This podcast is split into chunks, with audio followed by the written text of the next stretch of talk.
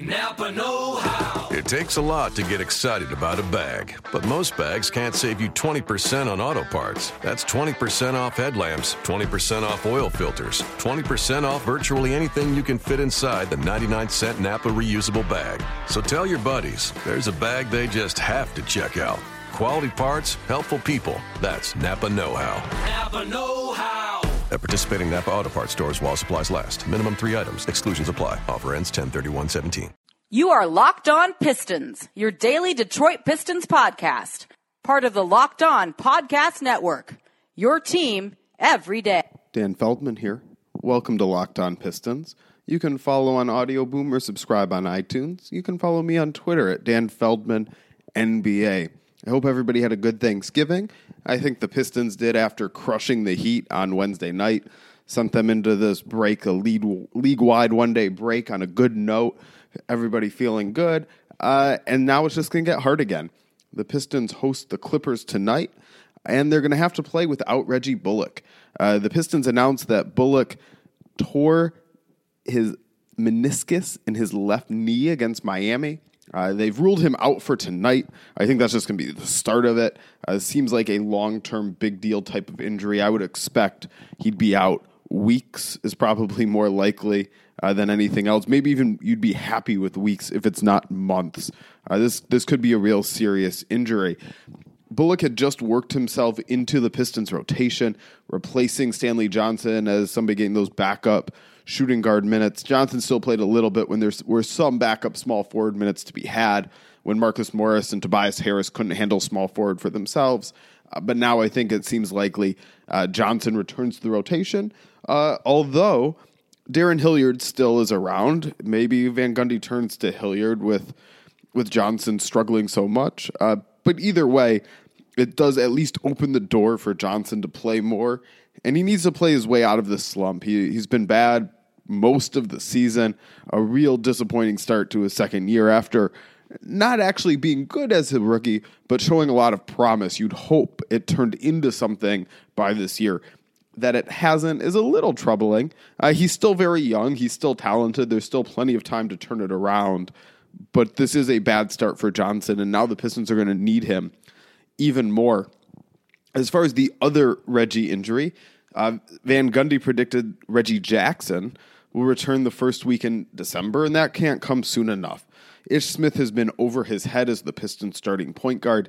Getting him back to that backup spot, I think, will make him a look look a lot better, and it'll make the Pistons starting lineup work a lot better. Reggie Jackson has developed some nice chemistry with the Pistons' other starters, KCP, Tobias Harris, Marcus Morris, and most importantly, Andre Drummond. Reggie Jackson and Drummond are a very nice pick and roll combination. Ish Smith and Andre Drummond are not. They just don't have that cohesion. It sends the Pistons trying to do other things. Uh, when in reality, they want their offense to be, be to be based around the Drummond Reggie Jackson pick and roll. When you can't have that going, it just sends you in other directions. Uh, some good, some bad, and hopefully uh, the secondary things the Pistons have developed now will carry over and make them more effective when the the Jackson Drummond pick and roll isn't working. But for now, the key is just getting that going, having that as an option. And it seems like that'll be coming soon. We are in the window where the Pistons originally said Jackson could return. They gave a six to eight week timeline. We're within that. Uh, so if he's coming back the first week of December, that would be very good for Detroit. The problem is, before that, the schedule is very tough. It's not just the Clippers tonight, uh, but let's start with that. The Clippers are are arguably playing the best basketball in the NBA right now. The Warriors have been on a real surge and so good offensively that maybe they've caught up and belong. They definitely belong in that discussion. It's between those two teams, though. Uh, the Clippers uh, have been sound offensively and defensively. Blake Griffin has been unbelievably good. Uh, he throughout his career hasn't gotten enough credit for how much he's improved as an all-around player. Uh, and that's only getting more true because he's getting even better. Chris Paul remains an elite point guard. DeAndre Jordan fits so well, uh, where it could be a little difficult with Blake Griffin. Uh, they're making it work. He's DeAndre Jordan has improved so much as a defender. Is a true, really good defender now, not just somebody who makes some highlight plays sometimes and can block some shots. He's actually a very good defender now. JJ Redick is one of the most underrated players in the league, uh, an excellent shooter who can space the floor. And then the Clippers bench has been solid. Uh, Marreese Speights and Raymond Felton and, and some other veterans Doc Rivers have plugged in have overall done a solid job. But it's really that starting lineup driving the Clippers. That's when they're at their best when they have their starters in. So that's going to be a real challenge for the Pistons. Yeah, they're at home, and the Pistons have played better at home. But you ha- really have to hope the Clippers come out unfocused the day after Thanksgiving, something like that. They're not fully engaged because the Clippers are a way better team than the Pistons. The Pistons need some type of break to beat them. If both teams are playing their best, the Clippers will win easily. So the Pistons need something from the Clippers, and in addition, the Pistons have to hold hold down on their own end and play up to their capabilities or near that. After that, it's a four game road trip uh, with games against the Thunder, Hornets, Celtics, and Hawks. You saw the Thunder when they came to the Palace. Re- uh, Russell Westbrook is one of the best players in the NBA. He drives them. Uh, they're they're very good, and they've been very good defensively. They're going to be a threat. The Hornets have, are down a little bit right now, uh, but overall they're having a nice season defensively. What you would expect from a Steve Clifford team, and then Kemba Walker is, has just been so good offensively, and there's some other good talented players around him. Uh, the Celtics have picked it up since Al Horford got healthy, and, and some other players. They were hit by injuries early, uh, starting to look like the team that we thought they could be before the season. Uh, maybe not quite up to that standard yet, but showing the right signs, headed in the right direction. Uh, the Hawks have the best defensive rating in the NBA. Thabo Sefolosha has been awesome. Dwight Howard has stepped up, and then all the way down, just a real sound team defense. All four of those games are going to be tough. And that would have been the case with Reggie Jackson, with him probably still out until the first week of December. This is going to be a tough home game and a tough uh, four game road trip. The key for the Pistons, just holding their own, getting whatever wins they can, staying within the playoff race, the, the race for better playoff positioning, and just try not to lose too much water until Reggie Jackson returns.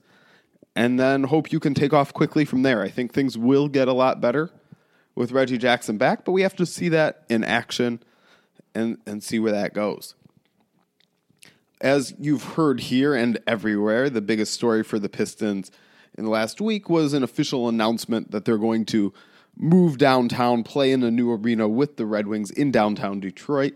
Uh, one of the pluses to that, potentially, Adam Silver said uh, that this will increase the Pistons' chances of getting an All Star game and that he wants to go to cities that want All Star games, especially cities that have new arenas. Maybe, maybe the Pistons want an All Star game. You know, I haven't heard specifically that they do, but it seems like, yeah, sure. Let's get an All Star game in Detroit. That would be nice. That could be a thing that's actually good for the Detroit economy. That's not just moving money around the area where money is spent from a restaurant up the street to one near the arena into this new arena district that would bring in a lot of outside money and spur economic activity for a week. So that would be nice. Uh, the Pistons last hosted an All Star game in 1979. That was when they were at the Silverdome. Olympia Stadium hosted an All Star game uh, in 1959. So there have been a couple here, uh, but now I think, it, yeah, it's more real. The area around Auburn Hills, that wasn't suited for an All Star game. That was too much of a suburban area. It's not just a game, it's a whole entertainment festival. There's a lot of things going on. You need hotel rooms, you need space for these entertainment things, the the connected business partners of, of the NBA. And so, yeah, coming down Detroit, that could make sense. Uh, there still might be some questions about hotels and all of those things and whether Detroit is ready for this, uh, but they hosted a Super Bowl. Like, this could work. Like, I, I don't think. Uh, I, I, there might be questions relative to other cities, and maybe Detroit is not going to be number one in line. And the Pistons obviously aren't the only team playing in a new arena. But if they want an All Star game, they are now in the mix. Uh, and then lastly, you might have seen there was a report on ESPN uh, not long ago uh, that the Bucks, Grizzlies, and Mavericks were going to change their hotel accommodations and no longer stay at Trump-owned hotels. And according to the report on ESPN, there was also an Eastern Conference team, an unnamed Eastern Conference team that was going to make similar arrangements. And if you were like me, you might have wondered whether that was the Pistons. I know. Stan Van Gundy's been very outspoken on his views on Donald Trump, and yeah, I don't think he'd be keen on staying there. Uh, but no, it is not the Pistons uh, because the Pistons have said, uh, Van Gundy has said, they didn't stay at Trump hotels anyway. I don't think that's a, a choice based on ethics or philosophy or anything like that, uh, because Trump's views just weren't really widespread and known until he ran for president. I don't think people were out in front of protesting him and viewing him a certain way in a political sense until he ran for president and put some of those those views and that rhetoric out there. Uh, the Pistons just happened to stay somewhere else. I think that's all it was. And no, I don't think they'll be itching to move to Trump hotels by any means.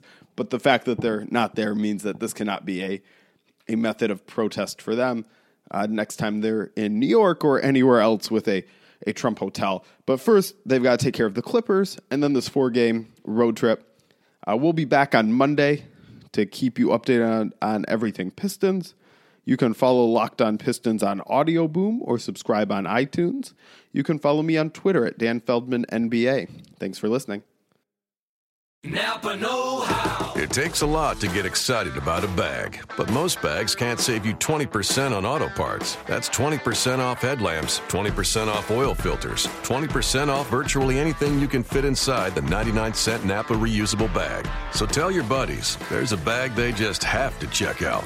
Quality parts, helpful people. That's Napa Know How. Napa Know How. At participating Napa Auto Parts stores while supplies last. Minimum three items. Exclusions apply. Offer ends 10 31 17.